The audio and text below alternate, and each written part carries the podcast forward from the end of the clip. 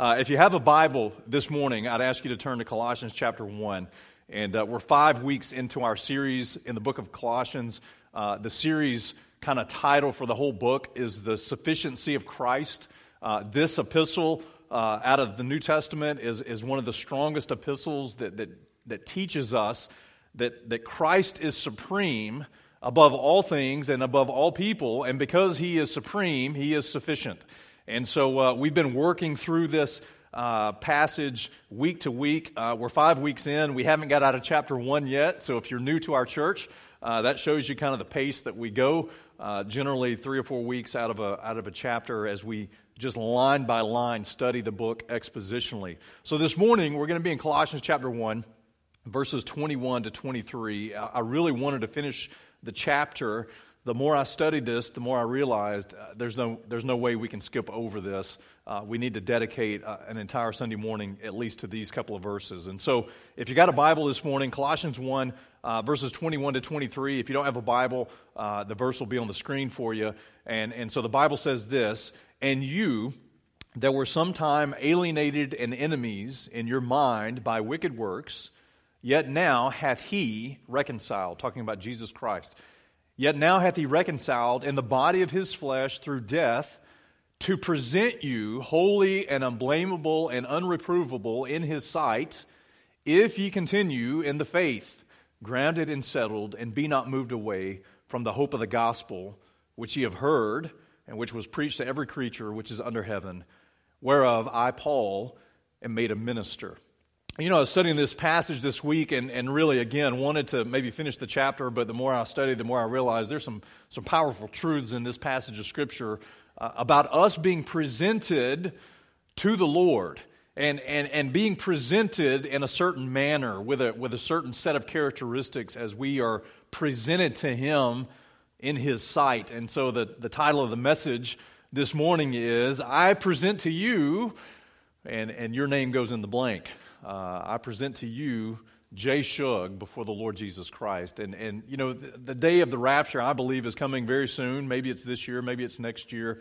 You know, every one of us that, that believe that the rapture happens before the tribulation, we look for that every day, quite honestly. I think the Bible teaches uh, some specific things that we can know about it. But the point is, there will come a day where we will be absent from this body and we will be present with the Lord. And, and if the Lord takes us uh, up in the rapture, man, and, and, and the body of Christ is gathered together and we are presented to Him, well, man, there, there's going to be some powerful things that happen at that point in time. And, uh, and that ought to motivate us to, to look for that day every single day. It ought to motivate us to live in a way that pleases the Lord so that when we see Him, uh, we are holy and unblameable and unreprovable. And we'll talk about what those things mean uh, in just a few minutes. And so, if you will, just join with me in a word of prayer as we begin, and then we'll, we'll break down this passage of Scripture. Father, we love you. Uh, thank you again for the worship. Uh, Lord, we, we are so thankful uh, that, God, you're faithful uh, no matter what. Even when life is difficult, uh, you are our song. And, God, we're not going to forsake rejoicing in you because of difficulty in life. You are so good, and you're eternal, and you're perfect, and everything is working uh, together for our good and for your glory, and we thank you for that promise from your word. I pray this morning as we study, uh, give us encouragement, strengthen us, challenge us, convict us if need be, so that we can be more like Christ as we prepare to see you face to face in that soon coming day. We love you and we ask it all in Christ Jesus' name. Amen. Well, this passage begins in verse 21, and, and we'll again uh, kind of break this thing down verse by verse. Uh, and the first thing we'll talk about this morning is our past reconciliation. And, and as Paul's writing this epistle to the Colossian believers, he wants to remind them of something that has already happened in their past, specifically when they received the gospel of Jesus Christ. He says in verse 21 uh, through the beginning of verse 22, and you that were sometime alienated and enemies in your mind by wicked works, yet now hath he reconciled in the body of his flesh through death. And, and so the first thing that Paul deals with is our past reconciliation in Christ to God. And, and, and so here's a couple of key points we want to get from this passage. And the first key is this in our lostness, in other words, before we knew Christ, we were alienated from God. We were alienated from God. And, and, that word alienated in the Bible means that we were estranged from, we were shut out from fellowship with and intimacy with God. Listen, in, in our lost condition, our sinful condition, before we came to Christ as Lord and Savior, the Bible says that we were alienated from God. We had no intimacy with Him, we had no fellowship with Him. The truth is, we didn't even really know Him at all. And the Bible backs that up in Ephesians chapter 2, verses 12 and 13. The Bible says that at that time ye were without Christ. And every one of us ought to remember what it was like to be without Christ. The Bible gives us a little more clarity. He says, being aliens from the commonwealth of Israel, strangers from the covenants of promise, having no hope and without God in this world. I mean, listen, that is the condition that we were in before Christ. That's the condition of every lost person on this planet that doesn't know Christ as Lord and Savior. They have no hope. They're alienated from God. They're without God in this world. But verse 13 says, But now in Christ Jesus, ye who were sometimes were far off are made nigh, in other words, near by the blood of Christ. And I'm thankful for that. Man, listen, there ought to be a point in time where you look back and remember coming to Christ as Lord and Savior. And before that point in time, God's word says that you were alienated from God. You had no intimacy with God. You didn't know God. You were as far away from God as you could possibly get. And yet somebody brought the gospel to you, whether it was a preacher, a friend, a tract, Maybe you read it online. Maybe you just picked up a Bible and found it. But listen, there was a point in history where now the gospel brought you near, nigh to God by the blood of Jesus Christ. Ephesians 4 kind of echoes this same, this same uh, theme. It says in, in verse 17, Paul writes and he says, This I say therefore in the Lord, that ye henceforth, henceforth walk not as other Gentiles walk, in the vanity of their mind having their understanding darkened, here it is, being alienated from the life of God through the ignorance that is in them because of the blindness of their heart. And again, Paul just describes what our lostness really is, biblically speaking. You know, you don't really understand how lost you were until you get saved and read a Bible. And then you understand that, man, my understanding before coming to Christ was completely darkened. I didn't understand God.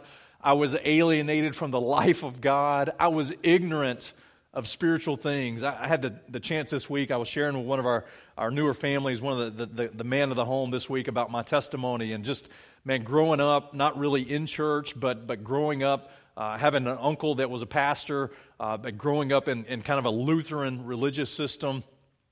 And, and listen, all the way up until the age of 21, when, when someone shared the gospel of Jesus Christ with me, I was an idiot. I was completely ignorant of the things of God. I was completely ignorant of who God is. I was ignorant of how devastating my sin really was.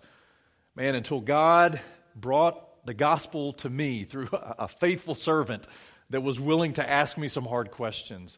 And after I got saved, I, began to study the Bible and realize just how lost I really was without Him. The Bible says that we are alienated from God in our lostness. Number, number two, or, or, kind of the second point, the key point that we want to study is not only were we alienated from God, but the Bible says that in our lostness, we were the enemies of God. We were the enemies of God. And, and listen, an enemy is someone who is your foe. They're hostile towards you. And, and, and listen, you may think, well, I wasn't really an enemy toward God, but, but listen, the Bible teaches that if you're not for Him, you are certainly against Him. And in our lost condition, we are the enemies of God.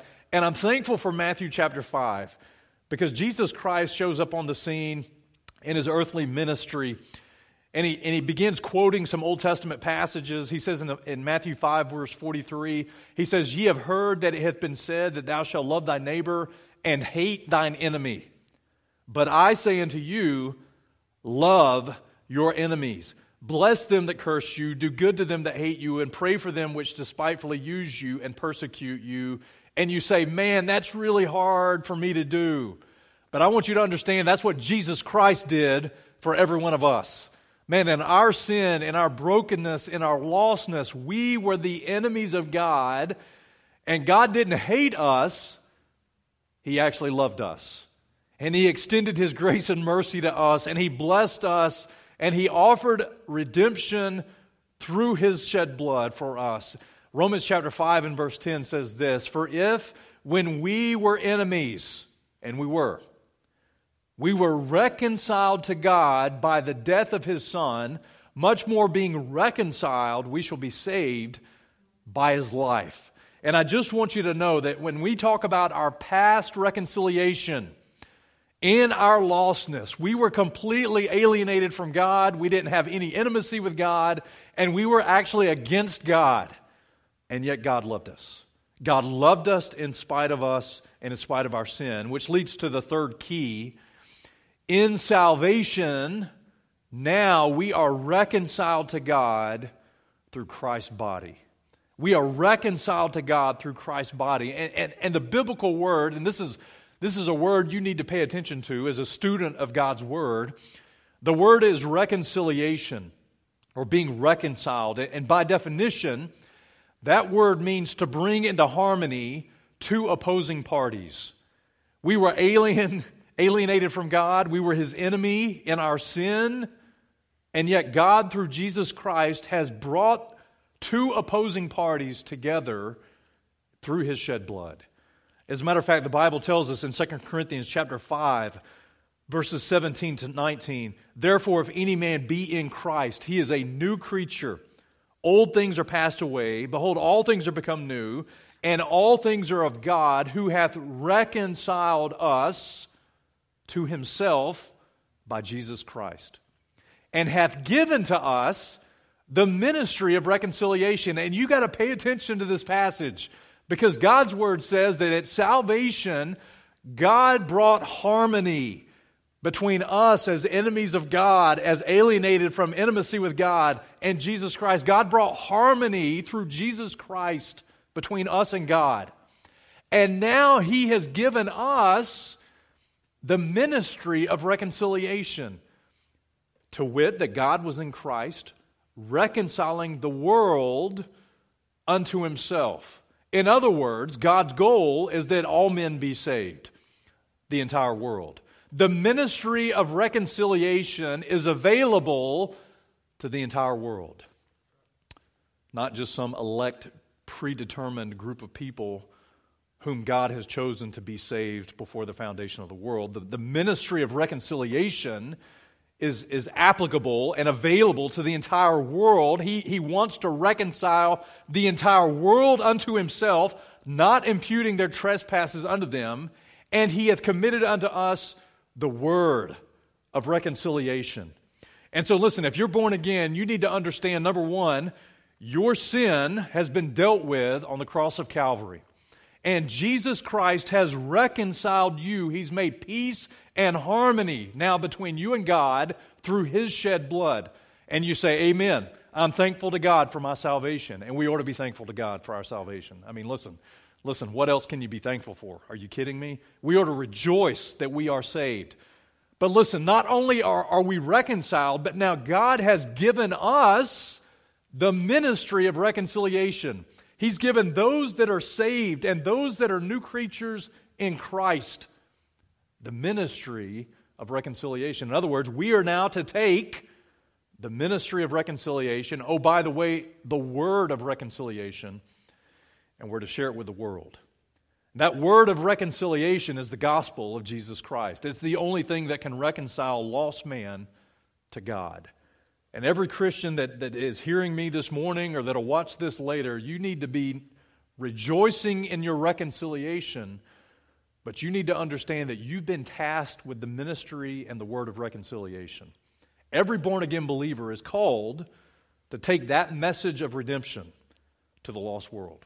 That's not, that's not just a pastor's job. That's not just a missionary's job. We are all called to take that message of hope and reconciliation to the entire world. And you say, well, that's a tall task. We'll start by taking it to your neighbor. Start by taking it to your workplace. Start by taking it to your family. And listen, you'll see this same pattern work out where that your lost friends and your lost family can be reconciled to God through Jesus Christ. That's the point. And listen, every one of us ought to be able to, to, to look back in our life and find that moment in time where we have been reconciled. Past tense. It, it, it, it's, it's something that happened and has been done through the person of Jesus Christ. And so that's how Paul begins this little portion of Scripture. He talks about our past reconciliation. And then he, he transitions to talking about, and this is the second point, our future presentation. Our future presentation. And, and again, in verse 22, he says, You've been reconciled to present you holy and unblameable and unreprovable in his sight. And so here's a key that's in your notes. Look, Christ reconciled us in the past to present us to himself in the future. In other words, this is talking about a future event that's going to happen, that, that, that we are going to be presented to Christ, and, and prayerfully, we're presented holy and unblameable and unreprovable in his sight when we see him face to face. And, and again, there's some cool words that, that God preserved for us to explain this thing uh, this presentation that, that Paul is talking about. You know, again, in 2 Corinthians 11 and verse 2, Paul talked about the church, the body of Christ, being holy, being as a bride being presented to her husband. He says in, in 2 Corinthians 11 and verse 2, he says, For I am jealous over you with godly jealousy, for I have espoused you to one husband, that I may, here it is, I may present you as a chaste virgin to Christ. And, and, and, so don't miss what God's word is, is, is, is painting a picture of here. Listen, any married person that got married in, with, a, with a, maybe a traditional marriage ceremony understands what's being taught here and illustrated. Listen, listen, Paul is talking about the bride of Christ being presented to the Lord Jesus Christ as a chaste virgin, holy, unblameable, unreprovable. And, and, listen, if you're married, you know exactly what I'm talking about. I mean, listen, you find that special someone in your life, and, uh, and you, you asked her to marry you, and you caught her at a weak moment, and she said yes, okay? And, and that's awesome. And, uh, you know, she should have listened to her daddy, but she didn't. She said yes. And okay, so, so now that, that you're engaged, and that engagement process, you know, in our culture lasts however long, you know, a few months, a year, whatever, two years. And, and, and so during that engagement, you're, you're working toward the, the date of the wedding. That's what everything is focused on and working toward. And so you make the plans and you rent the space and you, you invite, you have the invite list and you determine the food.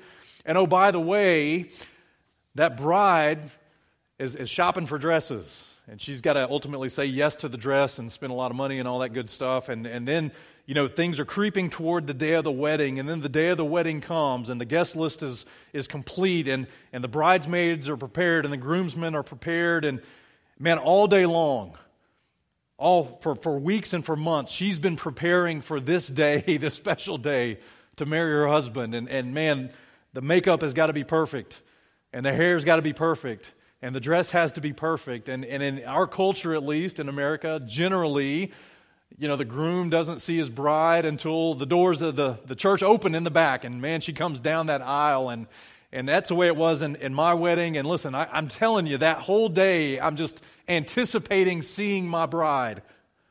And man, I'm standing up on the platform, and, and this was almost 20 years ago, and I remember it like yesterday, and those doors opened, and there she is. And she's absolutely stunning and absolutely beautiful and absolutely perfect. And, and listen, that is what Paul is saying as, a, as the bride of Christ. We are going to be presented to our husband, the Lord Jesus Christ. And the way in which we are presented is determined now. You see, he is the perfect husband, he is worthy to have a, a, a, bride that has been prepared and that's been preparing herself. And, and as we get into this topic of our future preparation, or excuse me, our future presentation, I want to show you from the text that there are three characteristics of a prepared bride of Christ. There are three characteristics that God gives to us in this passage. Number one, he says that, that he wants to see the church presented holy. Holy. And that word holy in the Bible means set apart, it means sacred, it means separated unto God for God's purposes and for God's pleasure. That's what the word holy is. And listen, we are called Christians, we are called to be holy. We're called to live in holiness. In Ephesians chapter 1 and verse 4, it says this according as he hath chosen us in him before the foundation of the world, that we should be holy and without blame before him in love. In Ephesians 5, as, as, as Paul is kind of giving instruction on husbands and wives, really what he's doing is teaching about Christ and the church. And Ephesians 5 has some wonderful marriage counseling material in it, but it has even better church doctrine of how the church is to be preparing herself to meet her husband. In Ephesians 5 and verse 25, it says, Husbands, love your wives, even as Christ also loved the church and gave himself for it, that he might sanctify and cleanse it by the washing of the water by the word, that he might present it to himself there it is. That he might present it to himself a glorious church, not having spot or wrinkle or any such thing, but that it should be holy and without blemish. I mean, listen, a prepared bride, a prepared church, a prepared Christian is going to desire to be holy. Why? Because Christ is holy.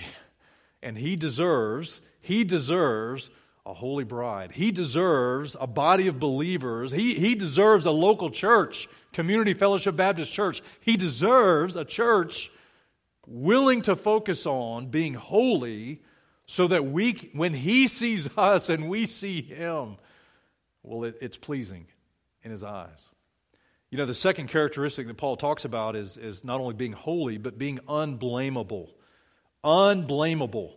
And in the Bible, the word unblameable means without spot, without blemish, without fault. And again, I, you know, I can't speak for you, but I go back to my wedding day and, and my, my wife, uh, the bride, as she's coming down the aisle, man, and, and she's perfect, and there's not a spot on her dress. There's, everything is in perfect place. Her hair is perfect. Everything is absolutely perfect. No spot, no blemish, no fault.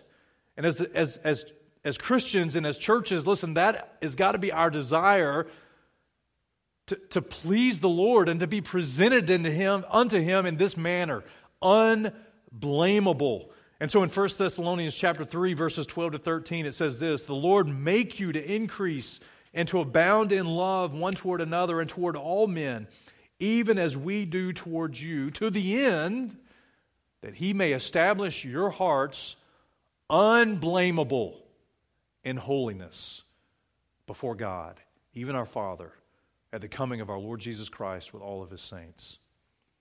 Without spot, without blemish, without blame. 2 Peter chapter 3 verses 13 to 14 says this, nevertheless we according to his promise look for new heavens and a new earth. And oh by the way, if you've read the Bible, well, the heavens and the earth are going to be renovated. by fire. they'll be judged, and, and there'll be a new heaven and a new earth. And so we look for the new heaven and the new earth, wherein dwelleth righteousness. Wherefore, beloved, seeing that you look for such things, be diligent that ye may be found of him in peace, without spot, and blameless. You know, I wonder in our Christian culture how much we certainly are thankful for the reconciliation part of Christianity. I'm thankful for that. I'm thankful that God has made peace through Jesus Christ. He's reconciled two opposing parties through Jesus Christ and through his shed blood. I'm thankful for that. But you know, after, after salvation, there's still a process that needs to happen in our life. We need to become more holy. We need to become unblameable in our walk with Him. You know, when, when, when the Apostle Paul was, was working out his ministry, this is not on the screen, but in Galatians chapter 2, Paul had to actually confront another one of the apostles because he was living blamable. And, and that apostle that Paul had to call out onto the carpet was the apostle Peter. And Peter was a Jew, and, and, and Peter was the guy that, that probably more than anybody understood at the beginning that the gospel was going to go beyond the Jews and beyond the nation of Israel to the Gentiles. As a matter of fact, Acts chapter 10, uh, he's the guy that God used to get the gospel to Cornelius and to, and to Cornelius' house. And, and, in Galatians chapter 2, you can just jot the reference down, verses 11 to, 4, 11 to 14. The Bible says that when Peter was come to Antioch, Paul says, I withstood him to the face because he was to be blamed. He wasn't living unblameable. And the text goes on to tell us that when the Jews were around, Peter acted one way, but when the Gentiles were around, he acted a totally different way. As a matter of fact, he was eating pork chops and bacon with the Gentile brethren, which would have been contradictory to the Jewish tradition, but in Christ, it would have been allowable. And so he's hanging out with his Gentiles, but when his Jewish friends show up, the Bible says that he walked not uprightly according to the truth of the gospel. And so Paul called him out. Oh, oh and by the way, he called him out face to face because he was to be blamed. And, and I think God may have put a little snapshot of maybe the judgment seat of Christ right there in Galatians chapter 2. Because the truth is, is when he sees us face to face and we see him face to face, if we haven't lived an unblameable life, well, there'll be blame. And, and the Lord will have to deal with us at the judgment seat of Christ. You say, Well, I don't believe that. Well, okay, that's fine. You don't have to believe it, but the Bible teaches it. That the judgment seat of Christ, every one of us will stand to give an account. And we will be there because of the shed blood of Jesus Christ. We'll be there because we are in Him and He is in us. But we'll still give an account. We'll give an account. And we can't just.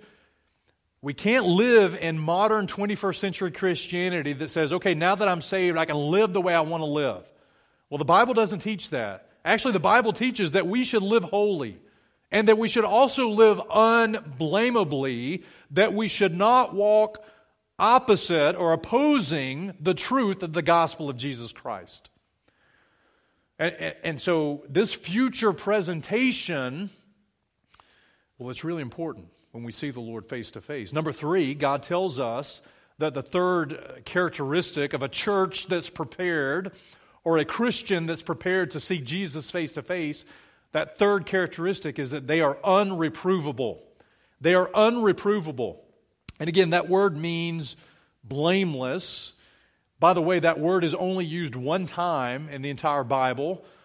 And, and so the root word of that is the word reprove. And, and so unreprovable means that you're not able to be reproved. And so we have to also say, well, what does the word reprove mean? And the word reprove means to find fault, to convict, or to refute. And so, and so, what does being unreprovable really mean? Well, it means that, that there's no fault, that there's no conviction, that there's no refuting our actions. So in, in 2 Timothy chapter 4 and verse 2, the Bible tells us that the Word of God itself is the thing that can reprove us. It says in 2, 2 Timothy 4 and verse 2, Paul writing to Timothy, says, Preach the word, be instant, in season, out of season. Here it is reprove, re- rebuke, and exhort with all longsuffering and doctrine. So, one of the, the, one of the functions of the Word of God in our life is that it should reprove us. It should, it should find the, the areas of fault in our life or, or convict us of, of areas where we're not walking according to the truth of the gospel. It should reprove us so that we can repent and get right with the Lord and continue to walk in holiness and unblamableness and, and being unreprovable. And so here's a key principle. Listen, you want to get this down. This is worth you being here today. If I will allow the Word of God to reprove me now, then I can be presented unreprovable then. In other words, when I see the Lord Jesus Christ face to face, I can actually stand before Him unreprovable because I've allowed the Word of God to reprove me now, to correct me now, to find fault now, convict me now, so that I can be more like Christ. And listen, that's part of our preparation to see the Lord face to face. You know, uh, Paul. Paul modeled this for us. And, and again, listen, when you, when you study doctrines or you study uh, things like we're studying this morning, you say, where's the example of that practically? Where, where, where is this fleshed out where I can see it in other people's life? And of course, the obvious answer is Jesus. But, you know, Jesus is God. So let's, let's, let's try to find a human example that we can relate to because, you know, Jesus is like way up here. Well, it's in 1 Thessalonians chapter 2 and verse 10. And the Bible says, when Paul's writing to the Thessalonians, he says, Ye are witnesses, and God also, uh, you guys are witnesses, God is also our witness, how holily and justly and unblameably we behaved ourselves among you that believe. In other words, you may have just listened to those last three points being holy, being unblameable, being unreprovable, and you say, That's impossible. Nobody can do that. Well, that's small faith. It's also not biblically accurate. The Word of God just told us that there were a group of, of people, Paul and his ministry team, they lived holily, justly, and unblameably. That was their behavior. That's how they behaved themselves among those Thessalonians. And, and, and listen, church, we have a responsibility to prepare for our future presentation because the wedding day is coming. The rapture of the church is coming. Revelation 19 talks about a, a wife the marriage of the Lamb is, is come, and the wife, the bride of Christ, the church, hath made herself ready. Well, that's what we're to be about, church. So, so we've seen a past reconciliation, and we see this future presentation of where we're going to see the Lord face to face. So the thing in the middle that bridges that gap is our present preparation. That's the thing that's in the middle. Presently, okay, okay, I, I, hear what you're saying, Jay. I hear that I should have past re- reconciliation with the Lord. I remember when I got saved. By the way, if you don't remember that, today's the day you need to get saved. You need to come to Christ today because time is short. And you're alienated and an enemy against God in your sin, but God loves you and He wants to save you. And, you may say, okay, I understand that one day I'm going to see the Lord face to face. I'm going to be presented before the Lord as, as the body of Christ and as local churches and, and as an individual believer, and I get it, that's how it's supposed to look. Well, how do I make sure that happens? Well, you make that happen by your present preparation, and that's verse 23, and then we're done. So stick with me just a few more minutes. Verse 23 says this Paul says, If ye continue in the faith, grounded and settled, and be not moved away from the hope of the gospel which ye have heard and which was preached to every creature, which is under heaven, whereof I, Paul, am made a minister.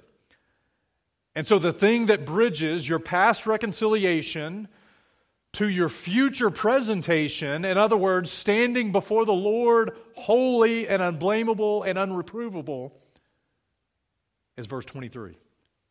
If ye continue in the faith. In other words, the word if is conditional.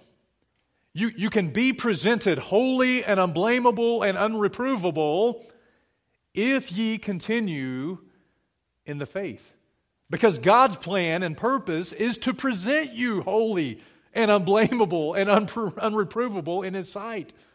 But you need to understand that doesn't happen by accident, it happens very intentionally. Now, let me just give you a side note, real quick. Uh, the, the if in this verse determines how you are going to be presented, not if you will be presented before the Lord.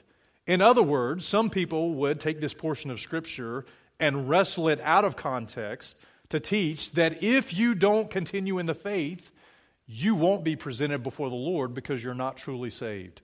That's not what the text teaches. As a matter of fact, verse 21 tells us we are already reconciled to God in Christ. You're reconciled.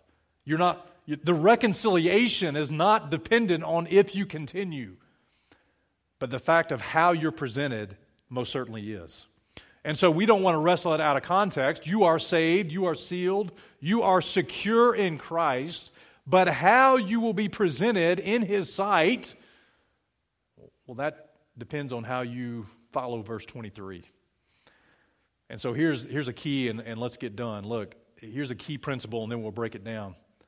My present behavior, you could say my present lifestyle, my present obedience to the Lord, my present behavior will be the thing that affects my future presentation at the judgment seat of Christ.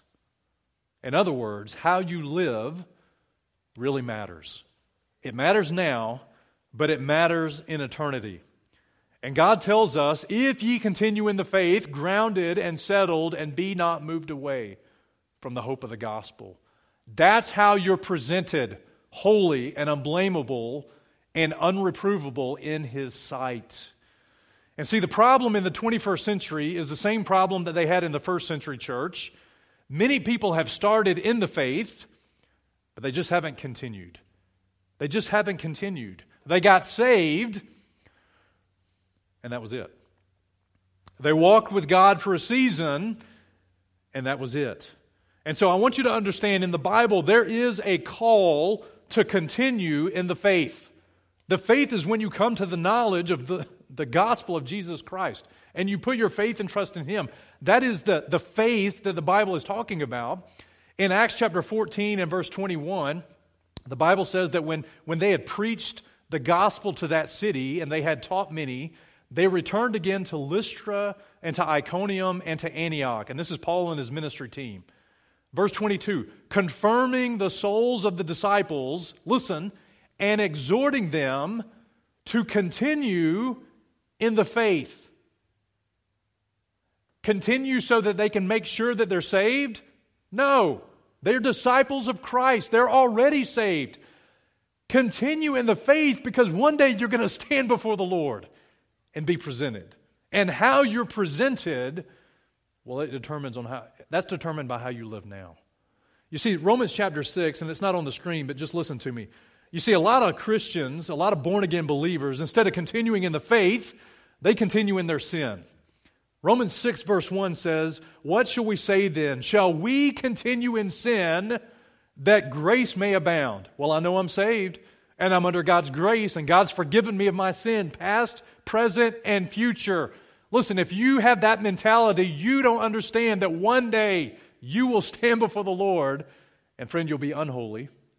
You'll be saved, but you'll be unholy, and you'll be blamable, and you'll be reprovable because instead of continuing in the faith, you chose to continue in your sin.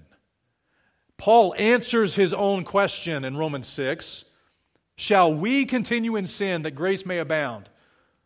God forbid.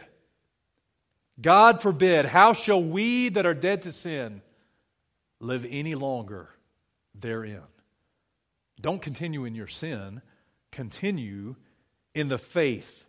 And there's a ton of other references that we could go to. We don't have time. I want to I want to show you from this passage how to continue in the faith. Number 1, you got to be grounded. You got to be grounded in the faith. You got to be grounded in the faith. That word grounded means to lay a foundation to make stable. In other words, after you get saved, you need to be grounded. You need to establish a, a spiritual foundation in your life. You say, well, my foundation is Jesus Christ. Of course it is. Of course it is. But you, as a child of God, have to be grounded, stable in the things of God. You need a foundation in the Word of God. You need a foundation of how to walk with God. Matthew chapter 7. That same word, grounded, is translated founded, as in foundation. Let's read the text Matthew 7 and verse 24. The Bible says, Therefore, whosoever heareth these sayings of mine, this is Jesus talking, and doeth them, I will liken him unto a wise man, which built his house upon a rock. And the rain descended, and the floods came, and the wind blew and beat upon that house, and it fell not, for it was founded. You could say grounded upon a rock. It had a foundation, it was stable. And he goes on in verse 26 and he says, Everyone that heareth these sayings of mine and doeth them not shall be likened unto a foolish man which hath built his house upon the sand. And the rain descended, and the floods came, and the wind blew, and beat upon that house, and it fell. And great was the fall of it. You see, the difference in the two stories and the two outcomes, both of these men heard God's word. One man did it, one man heard it and did not do it. And Jesus equates the man that heard and the man that was obedient to God's word. It was like his house was founded, he was grounded upon a rock. And the wind came, and the floods came, and the, and the rain came, and the house withstood the opposition, the storm. And the foolish man heard God's word, but his house was not based or founded or grounded. And listen, the flood still came, and the wind still blew, and the rain still came, and that house fell. You know, I think about this COVID 19, you know, pandemic that we're going through, and, and, you know, there's a lot of things we could talk about about this, but, but I will say this concerning this it does affect all people. So it's not selective. It's affected every one of us. It's affected people that have gotten sick and not gotten sick. The economy has been affected. Churches have been affected. Families have been affected. Listen, it affects everyone. It could be one of these things that's like the rain or the flood or the wind. Tribulation comes, opposition comes, difficulty comes. But when you're grounded, in the Word of God and a right relationship with God, well, guess what? You can withstand the storm. You say, Jay, are you saying that if you're a Christian and you're walking with God, you're not going to get sick? That's not what I said. What I said is that if you're obedient and you have a, foundation rooted in the Word of God and you have a strong spiritual foundation, whatever happens to you can be withstood. What if you die? What if you get sick and die? Well, then you'll be presented before the Lord holy and unblameable and unreprovable. And by the way, Paul said it actually is better to be with the Lord than here, anyways, and so some of you need to take note of that. You know, Ephesians 3 talks about being rooted and grounded in love.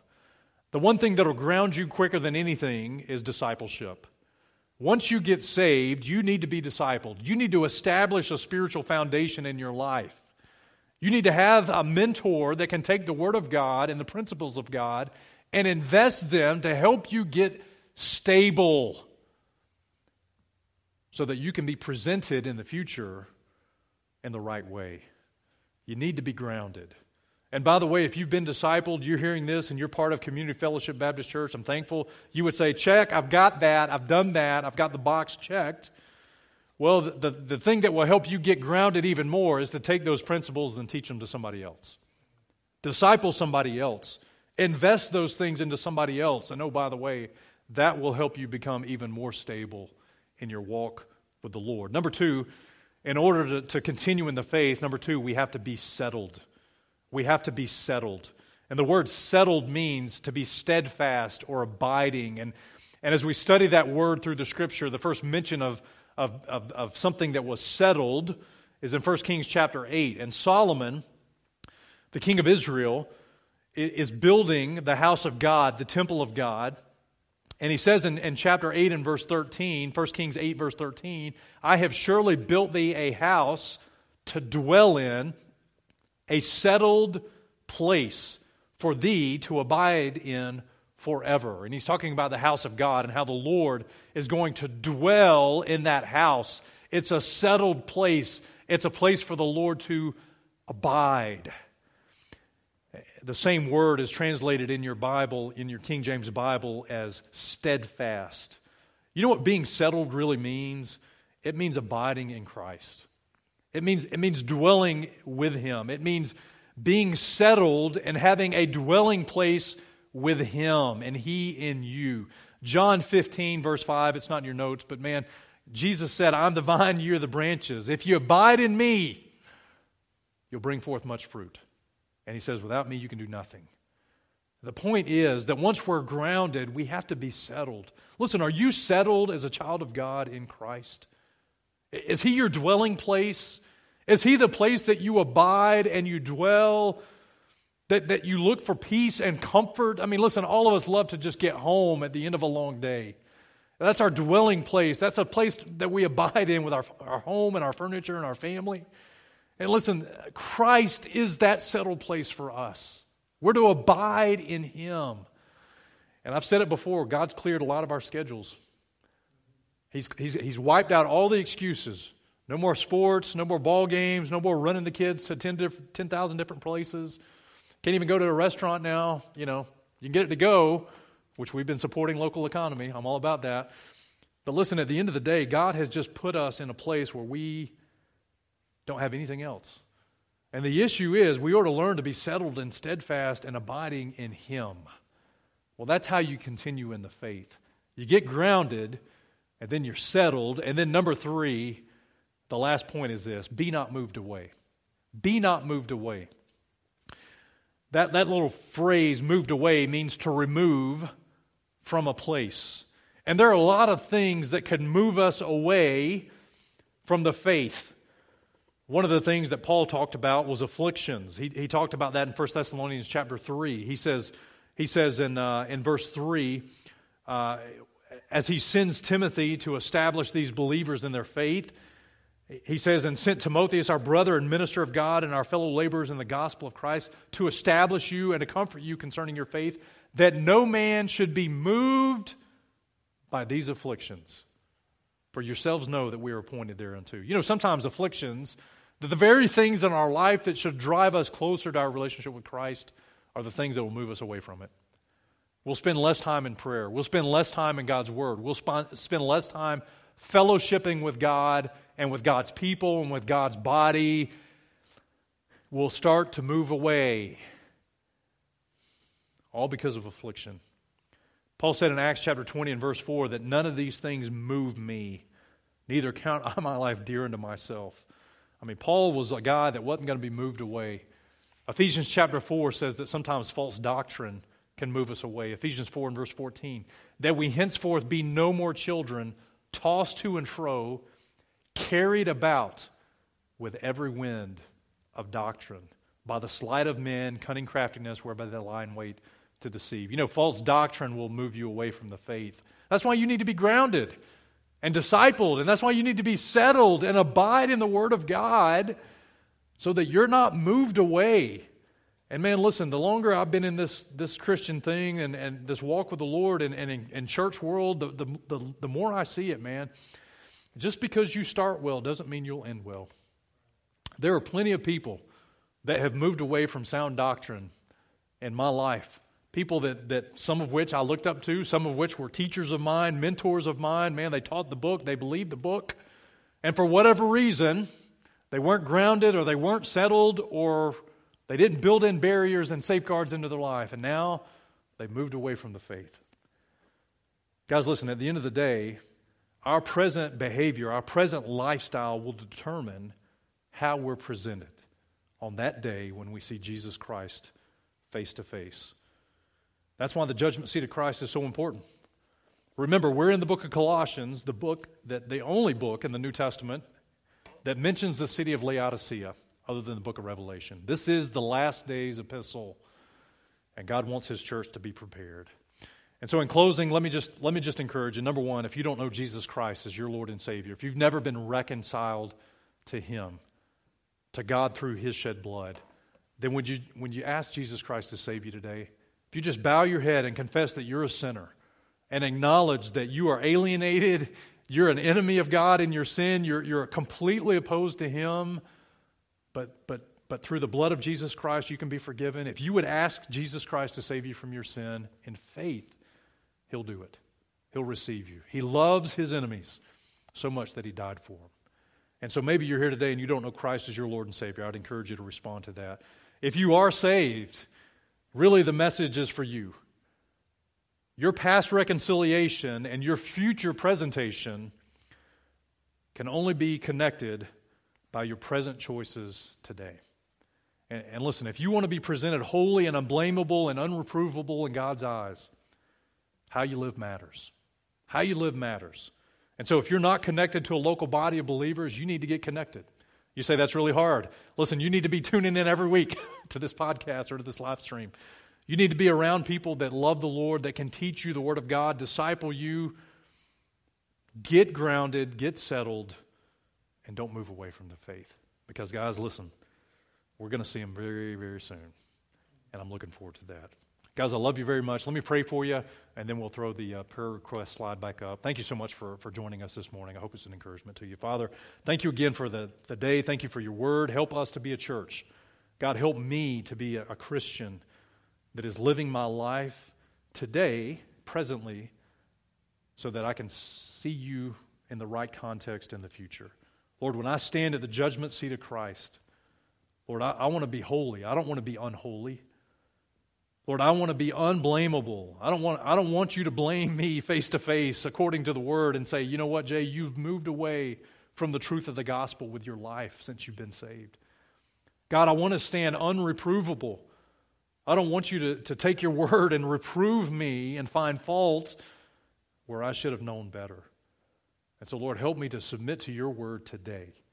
Lord, may your word reprove me today May it correct me. May it find the faults in my life that don't line up to Christ. And Father, help me to respond in repentance towards you. God, I love you. I thank you that you loved me when I was alienated from you and your enemy. I'm thankful that you loved me and you sent Jesus Christ to die for my sin. Father, for every one of our church family, God, I pray you bless them today. May they be encouraged. And Father, those watching that are, that are maybe tuning in, not as a part of our church family, uh, Lord, we're thankful that they're here, and I pray that you take the word of God and encourage their hearts today. We love you and we ask it in Christ's name. Amen. Guys, the prayer slide will be back up. Take just a minute. If you haven't already, submit a prayer request and uh, give us the option, or, or excuse me, the, the opportunity to pray for you. We love you very much and the Lord. God bless you.